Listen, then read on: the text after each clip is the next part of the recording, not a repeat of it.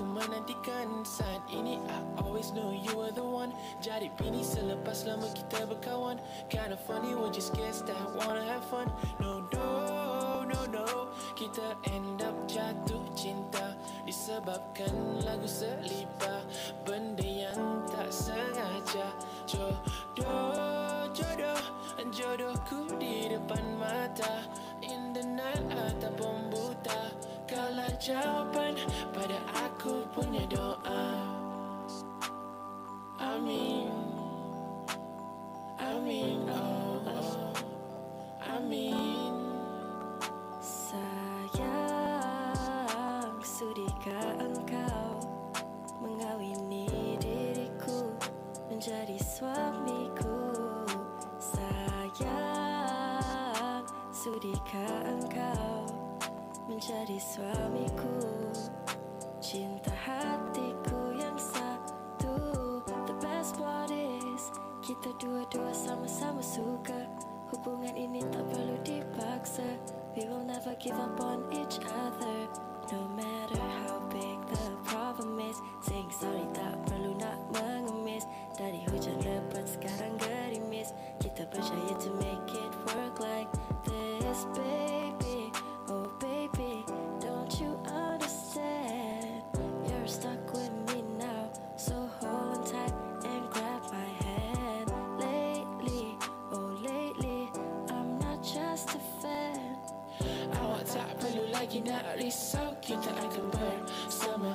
Ah, Okey, kembali kita dalam rancangan Hoi Podcast. Untuk pengetahuan semua, program kita ni ditaja oleh Pixel Distribution dan Hoi Pro- Production.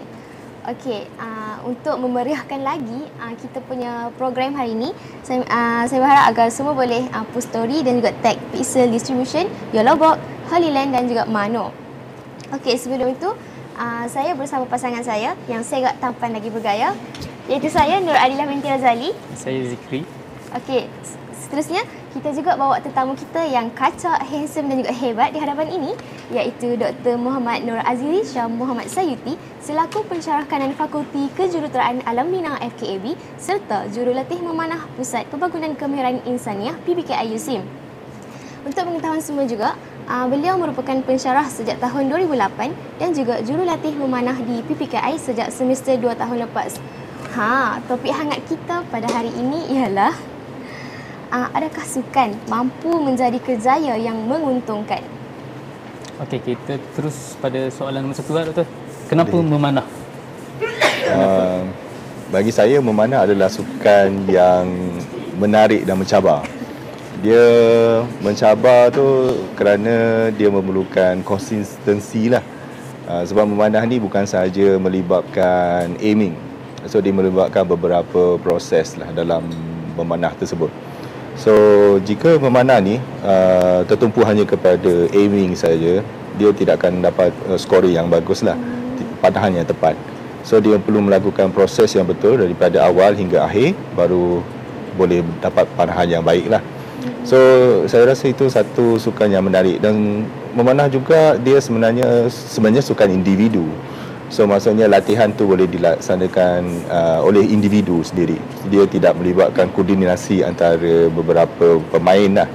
So bagi saya ia sesuai uh, terutamanya sebab kerjaya saya sebagai pensyarah dan saya ada komitmen yang lain dan oleh kerana dia sukan individu so saya dapat meluangkan banyak mas uh, dapat membahagikan masa dengan baik lah antara kerjaya dan juga memanah. Okay, untuk soalan kedua pula eh. Siapa yang mendorong doktor dalam sukannya memanah? Uh, bagi saya pendorong utama tu adalah minat lah datang daripada minat.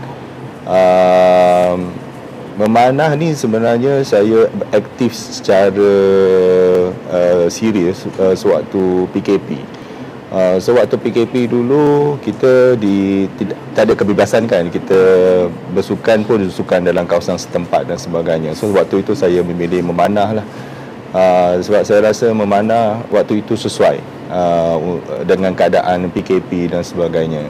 So selepas itu saya uh, teruslah uh, didorong oleh minat tu terus mencuburi dengan secara serius memasuki pertandingan dan sebagainya. Dan daripada situ uh, kita memperbaiki skill dan sebagainya, kemahiran dan sebagainya. So sampai sekarang lah kekal uh, dalam sukan memanah ini. Uh, soalan seterusnya, okay. boleh tak kalau doktor terangkan sedikit sedang uh, sukan memanah ni, uh, maksudnya mungkin dari segi latihan atau step-step yang kita perlu tahu untuk hmm. join sukan memanah ni? Uh, basically memanah ni melibatkan beberapa proses. Uh, proses yang saya maksudkan ni adalah teknik memanah lah. Uh, sebagai contohnya bila kita mula memanah kita kena berdiri dengan betul. Uh, dalam memanah kita panggil dia sebagai stance. So kita kena berdiri dengan betul. Kenapa? Sebab kita perlukan kestabilan. Uh, sebab memanah ni dia perlukan tarikan dan tolakan.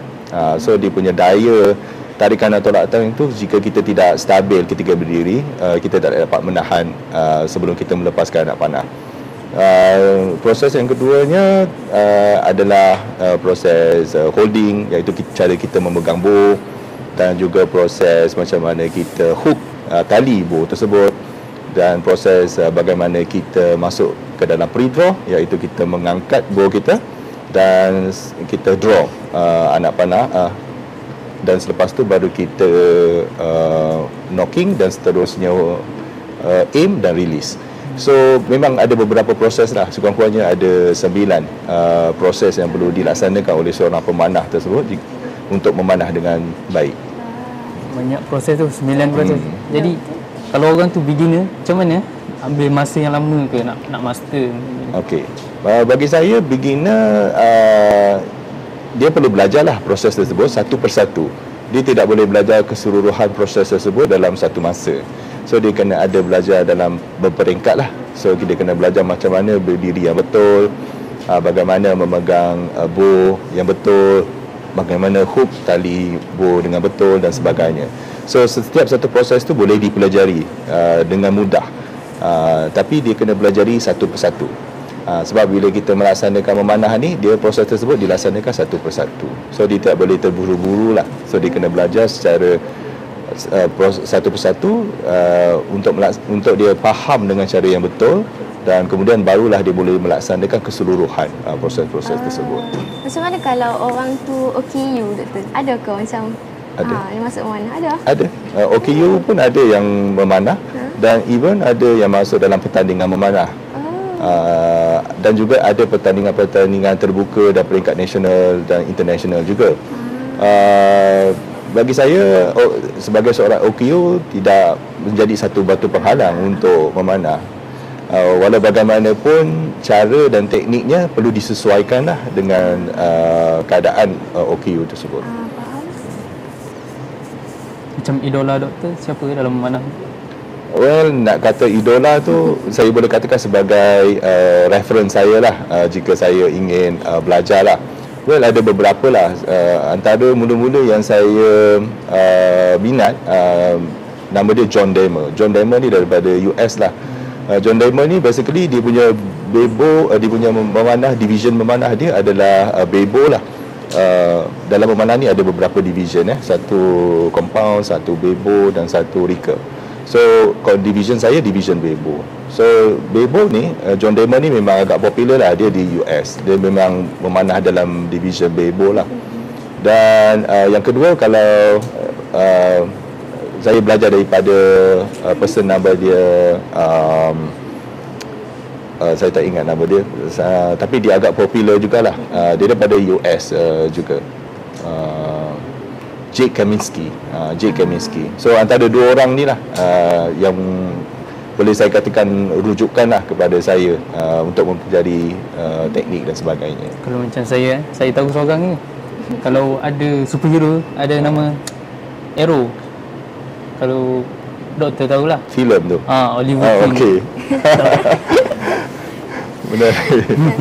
Okey doktor, uh, macam untuk orang yang awal-awal nak berlatih semua ni kan, hmm uh, mereka akan uh, mereka akan mengambil masa lama tak untuk mereka nak kuasai uh, dalam bidang memanah ni? Uh, untuk beginner uh, tidak mengambil masa yang lama jika uh, belajar daripada seorang yang mahir lah. Uh, sebab uh, uh, terutamanya daripada jurulatih lah. Uh, mereka boleh belajar dengan cepat. Mm. uh, jika ada orang menunjuk ajar lah. Uh, basically dalam 7 ke 8 minggu mereka dah boleh memanah dah. Uh, Cuma dia kena perlu, perlu pelajari uh, daripada asas dia. So selepas asas uh, betul, foundation dalam memanah betul, terutamanya proses yang saya sebutkan tadi, uh, seseorang dia dah boleh memanah dah. Hmm. Uh, Sembilan proses tadi lah. ya betul. Doktor ada dapat tentangan daripada ahli keluarga ke untuk join memanah ni? Uh, tentangan tu tak ada langsung lah. Uh, even uh, family bagi sangat-sangat support- supportive lah. Uh, dalam terutamanya my wife dululah. Uh, saya masih ingat lagi dalam satu pertandingan waktu PKP. Waktu pertandingan ni dianjurkan oleh World Archery ya. Uh, pertandingan remote, remote archery online competition. Uh, pertandingan ni diadakan uh, bila kita shoot kita shoot dekat tempat kita dan kita akan upload result kita lah dekat sistem. Uh, so untuk membantu kita sebagai archer ni kan so ada orang yang tolong ambil skor dan sebagainya lah. Uh, so dalam dalam sukan tersebut dalam competition tersebut uh, my wife actually membantulah dalam untuk ambil scoring dan sebagainya. Uh, so mereka sangat-sangat supportive.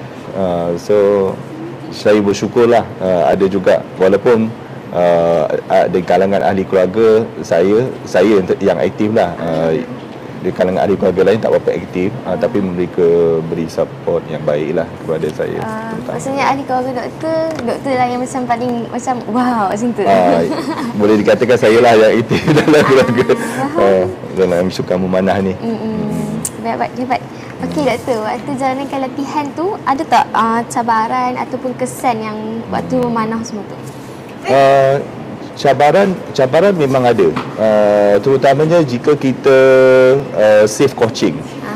Uh, macam saya waktu saya mula-mula uh, berkecimpung dalam uh, sukan memanah ni saya berkecimpung tanpa jurulatih khas maksudnya uh, kita self coaching sendiri je. Maksudnya kita belajar daripada pengalaman kita dan kita membetulkan teknik kita melalui our own self reflection. Uh, so bila kita shooting kita akan reflect balik lah bagaimana kita shoot kenapa kita shoot tak baik dan bagai, uh, apa sebabnya. So kita cuba fikirkan dan kita cuba uh, cara yang baru trial and error. So itu dinamakan sebagai uh, self coaching lah. So cabaran utama dia tanpa coach ni uh, dia dia boleh untuk menimba pengalaman untuk untuk apa tu improve uh, skill dan sebagainya. Cuma dia akan mengambil masa sedikit lah.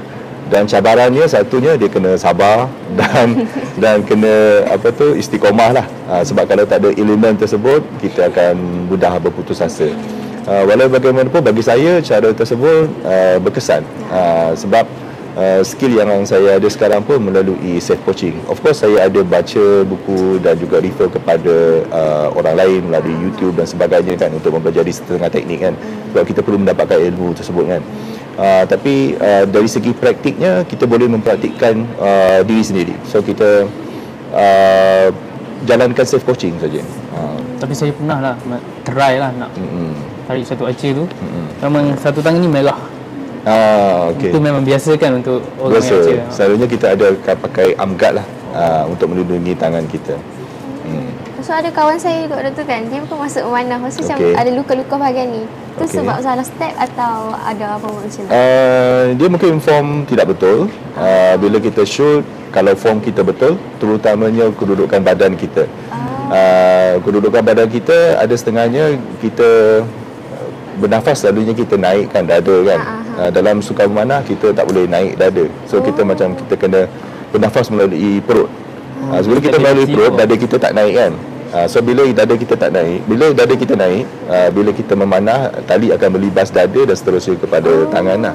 So kalau kita waktu kita shoot tu kita bernafas melalui perut contohnya. So everything macam ke dalam hmm. badan kita. So dia akan mengelakkan daripada dilibas oleh tali dan sebagainya lah. Uh, walau bagaimanapun setengah orang mempunyai bentuk badan yang berbeza dan tidak menafikan uh, itu juga akan memengaruhi jugalah uh, bila uh, bagaimana tali itu berlepas. So ada kadangnya walaupun mungkin teknik betul uh, tapi mungkin ada sedikit libas dan sebagainya. Oleh kerana itu kita digalakkan untuk pakai arm guard lah. Macam bernafas kup perut ni kan. Dia macam universal untuk stability kan. Mm-mm. Oh, sebab saya main gym apa semua memang bernafas kena perut bukan dengan dada lah. Betul. Uh, dia actually bernafas melalui perut lebih relax lah.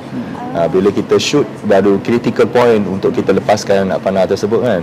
So kita tidak boleh uh, terlampau bergerak dari segi kedudukan badan lah. Uh, so kita kena relax dan bernafas melalui perut supaya kita lebih terkawal uh, untuk uh, sebelum kita melepaskan anak panah tersebut. Maksudnya boleh cakap uh, posisi badan kita ni mempengaruhi kita punya Betul. nak memanah semua tu Betul. lah.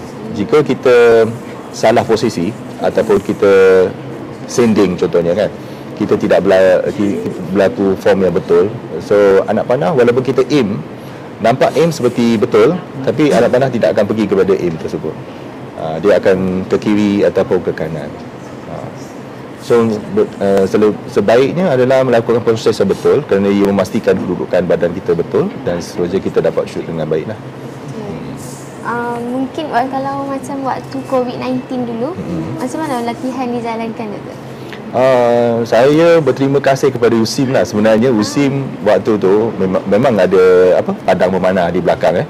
Uh, berdekatan dengan bangunan FST di belakang. So di situlah saya memanah berlatih memanah. Sebab di situ ada ada target bar dan target fish uh, saya bawa sendirilah. Uh, so dari situ memang dah ada padangnya dah ada fasilitinya so kita memanah di situ sajalah uh, untuk mungkin uh, kalau bukan uh, staff UC mungkin susah sikit lah mungkin kena pergi tempat lain dan sebagainya oleh kerana saya pun duduk berdekatan dengan USIM so waktu PKP itu saya membuka peluang lah di padang USIM tu untuk berlatih memanah secara Memang Doktor berlatih secara sendiri-sendiri je lah. ya yeah.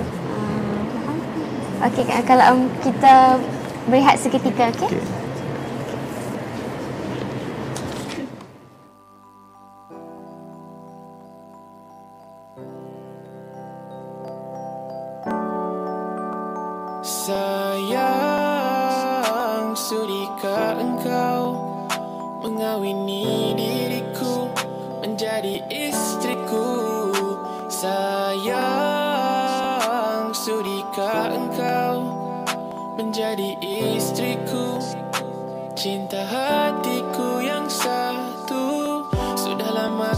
menantikan saat ini. I always know you are the one.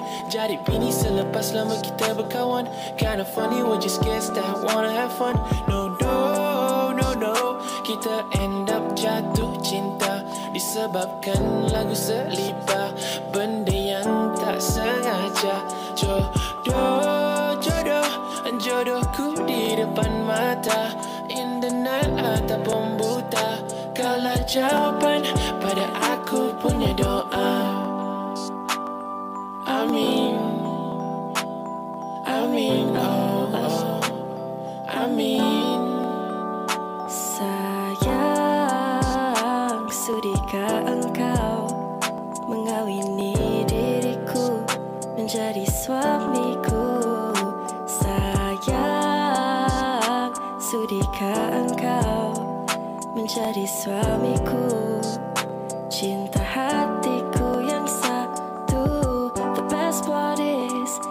Dua-dua sama-sama suka. Hubungan ini tak perlu dipaksa. We will never give up on each other No matter how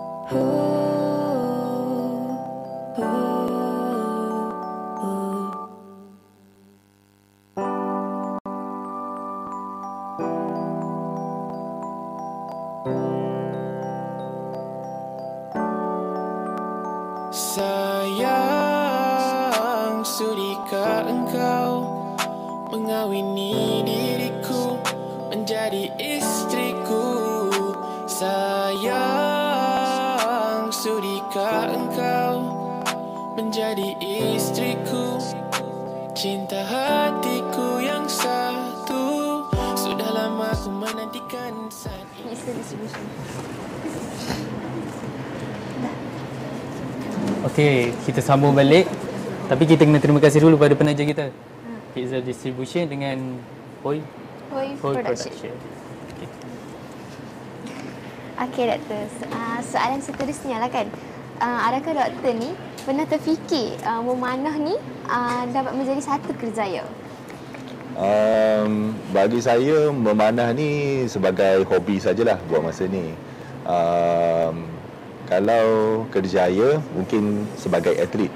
Uh, walau bagaimanapun uh, kita ada apa tu orang kata uh, kerjaya tetaplah sebagai pensyarah kan. So saya anggap uh, memanah sebagai hobi lah. Walau bagaimanapun uh, saya menggunakan peluang eh uh, daripada hobi ni untuk mengajar lah uh, adakah mengajar sebagai juralati itu disifatkan sebagai kerjaya mungkin kerjaya part time. Bukan kerjaya full time lah. Uh, well untuk masa depan pun uh, insyaallah kalau diberi peluang mungkin saya menggunakan uh, ilmu yang ada dan sebagainya dalam memanah ni untuk mengajar orang lain. Dan saya rasa itu pun satu peluang yang baik lah Untuk atlet pula Sebagai tak? Dia orang punya allowance Ah, sebagai atlet, ah, mungkin kalau atlet kebangsaan ah, di bawah MSN dan sebagainya, mungkin mereka ada allowance dan sebagainya lah yang bertanding dalam pertandingan peringkat tinggi lah, international dan sebagainya. Tapi di Malaysia ni ada juga pertandingan yang bersifat terbuka. Maksudnya terbuka ni dia buka kepada orang awam dan sebagainya. Dia bukan atlet saja. Atlet yang saya masukkan sini adalah atlet uh, negara lah. Uh, so terbuka ni dia buka, terbuka kepada siapa yang boleh memanah dan ingin bertanding dalam pertandingan memanah. Atlet yang sedemikian ini yang daripada kalangan orang awam ni selalunya self sponsor. Uh, so peralatan dan sebagainya tu kami beli sendiri aja. Uh, so kita tak ada allowance dan sebagainya. So kalau nak kata boleh adakah orang awam yang terlibat dalam pertandingan ni boleh uh, jadikan dia sebagai kerjaya di masa hadapan mungkin tapi saya rasa buat masa sekarang ni uh, boleh sebagai hobi sajalah. Nah. Penasar daripada sekarang Betul, benar. Boleh try lah ni memanah lepas ni. Okey doktor, uh, apakah pencapaian yang tertinggi uh, Okey. dalam bidang memanah ni? Uh, Alhamdulillah uh, tahun lepas 2022 uh, atlet memanah musim di kalangan staff telah menyertai sukum eh sukum yang telah diadakan di UPM. So uh, di sukum UPM uh, kami telah berjaya menjuarai uh, sukan memanah eh uh, di kalangan uh, universiti-universiti lain lah. Uh, so pingat yang saya menangi di pertandingan tersebut adalah emas untuk kumpulan dan juga perak untuk individu. Uh, saya rasa itu adalah antara pencapaian tertinggi lah. Bukan sekadar saya tapi juga atlet-atlet USIM uh, di kalangan staf USIM juga.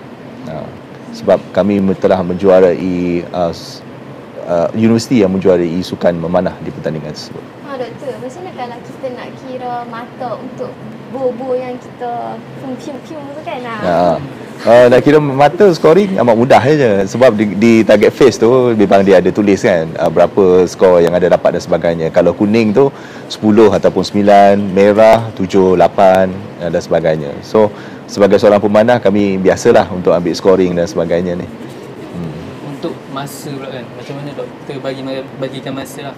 Macam nak training Nak mengajar lagi. Ha. Uh, pada awal-awal dulu sebab tu saya pada level beginner lah uh, saya cuba ambil masa mencuri masa lah basically. Uh, sebelum bekerja kan uh, selalunya bekerja mesyarah antara 8 dan 5 lah so waktu tersebut uh, saya cu, uh, cuba ambil masa dalam pukul 7 ke 8 untuk berlatih sekejap kan. Walaupun dapat satu jam ataupun satu jam setengah bagi saya waktu tu uh, lebih daripada cukup lah dan sebelah petangnya sambung kembali mungkin lepas 5 ke 7 dan sebagainya lah.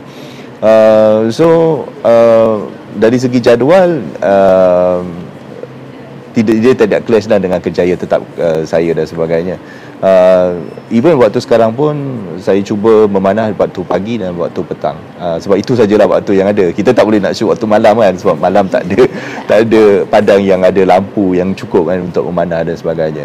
So kalau hujung minggu biasanya saya akan gunakan 8 sampai pukul 12 uh, hari Sabtu untuk memanah dengan lebih uh, lama lah. Uh, Maksudnya memanah ni kena berlatih hari tau. Kau tak uh, latihan memang kena konsisten uh, tiap hari sebab kalau selalunya kita tak berlatih satu hari kita akan hilang skill kita seminggu. so Satu kita kena seminggu. betul. Uh, so nanti nak cover balik uh, agak payah kan. Uh, so kita cuba maintain sehabis baik untuk dapatkan at least walaupun sejam ataupun setengah jam kita cubalah shoot juga. Uh, kalau tidak kita akan hilang lupa uh, skill yang kita lah kita belajari. Kan doktor cakap uh, apa? Doktor dalam masa yang sama doktor jadi jurulatih memanah kan. Mm-mm. Uh, pernah tak doktor rasa macam terdetik dekat hati ni nak stop dari jurulatih, Mm-mm. nak fokus kepada mengajar je.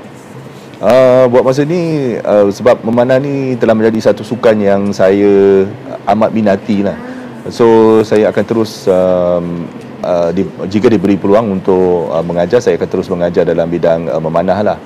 Uh, InsyaAllah um, sebelum ni pun saya telah uh, ada kursus jurulatih memanah, ada asas memanah dan sebagainya. So kalau selepas itu mungkin saya akan pergi ke tahap satu dan sebagainya lah. So dari segi individu uh, saya akan cuba untuk meningkatkan lagi lah uh, tahap skill uh, bukan saja sebagai seorang atlet tapi juga seorang sebagai seorang jurulatih lah. Sebab saya rasa memanah ni perlukan dua-duanya iaitu praktikalnya dari segi seorang atlet dan sebagai pengajar barulah kita dapat uh, apa orang kata tu mengaplikasikan ilmu yang kita pelajari itu dan ilmu tu tak hilang daripada kita. Jika kita tidak praktikan dia akan mudah uh, lupa dan hilang dan sebagainya. Maksudnya doktor lagi tertarik dengan memanah noh daripada mengajar ni. tak juga. Mengajar tu i- i- adalah tanggungjawab lah sebagai kerjaya ke- tetap kita kan. So uh, bagi saya mengajar sebagai seorang lecturer dan juga memanah dia jalan seiring lah. Uh, dia jalan seiring.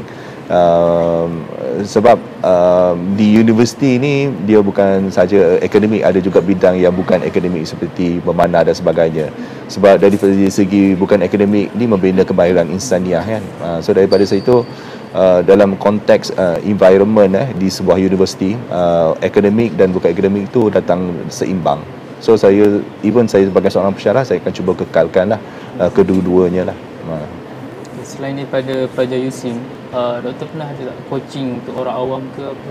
Uh, buat masa ni uh, saya belum uh, uh, coaching lagi orang luar. Uh, mungkin disebabkan kekangan masa jugalah. Uh, sebab untuk coaching orang luar ni uh, biasanya dia akan mengambil masa juga. Uh, contohnya weekend ataupun sebelah petang dan sebagainya.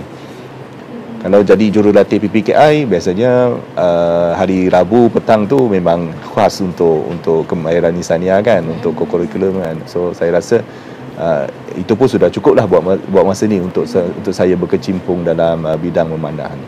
Oh, jadi untuk program koko yang petang-petang yang Rabu tu doktor lah yang bahagian mengajar semua tu. Uh, kalau tak saya mungkin uh, grup lain. Uh, Ah. grup lain pun ada coach dia sendiri. Uh, so memanah ni ada banyak grup sebenarnya. So, uh, dia ada giliran dia lah. Uh. Hmm. Okay, yang last ni. Ah, Mungkin kan? lah. Apa nasihat doktor lah untuk orang awam, pelajar yang berminat dengan memanah? Uh, teruskan minat tersebut. Uh, jangan padamkan minat tersebut setelah minat tu datang. Hmm. Uh, bagi saya, bila kita dah ada minat, kita akan cuba usaha. Uh, dan usaha itu penting untuk kita konsisten. Uh, sebab kadang-kadang uh, bila kita berusaha, nampak cabaran sikit, kita akan rasa mudah seperti ingin berhenti ataupun mudah putus asa. Uh, tapi jangan untuk memanah. Eh. Memanah ni dia memerlukan, anggap itu sebagai satu cabaran lah. So jika ada minat teruskan. Uh, jika tak tahu maka belajar dan jika dah tahu maka praktikkan. Uh, dan dengan cara itu sajalah kita akan dapat skill memanah yang baik. Ni kalau kami nak belajar memanah ni kena jumpa doktor lah ni. InsyaAllah saya tiap-tiap petang ada. InsyaAllah kalau ada turun memang tiap-tiap petang lah saya turun dekat belakang badan sesama mesti memanah. Ha. InsyaAllah. boleh start lagi. Silakan. Tadi uh, doktor boleh nak kalau nak promote memanah? Uh, boleh? Um, well, um, uh, jika well, kalau ada siapalah uh, yang ingin memanah, uh, kami di USIM ni sebenarnya akan menubuhkan kelab uh, memanah USIM yang akan terbuka kepada uh, kepada staf dan juga kepada pelajar. Uh, so penyertaan tu terbuka eh kepada semua warga USIM lah dan uh, jika uh, berminat uh, nanti kami akan buat satu hebahan lah bila kelab ni tertubuh nanti dan maka dengan kelab tertubuhnya kelab ni nanti uh, akan lebih aktif lah uh, aktiviti-aktiviti uh, di USIM dan sebagainya InsyaAllah. InsyaAllah. InsyaAllah. Okey, maka dengan tu berakhirlah sudah uh, podcast kita pada petang ini. Jadi saya akhiri dengan serakat pantun. Tuai padi antara masak, esok jangan layu-layuan. Intai kami antara nampak, esok jangan rindu-rinduan. Sekian, terima kasih. Bye. Sudikah engkau mengawini diriku menjadi istriku Sayang, sudikah engkau menjadi istriku Cinta hatiku yang satu. Sudah lama aku menantikan Saat ini. I always know you are the one. Jadi bini selepas lama kita berkawan. Kinda funny we just guess that wanna have fun. No, no, no, no. Kita end up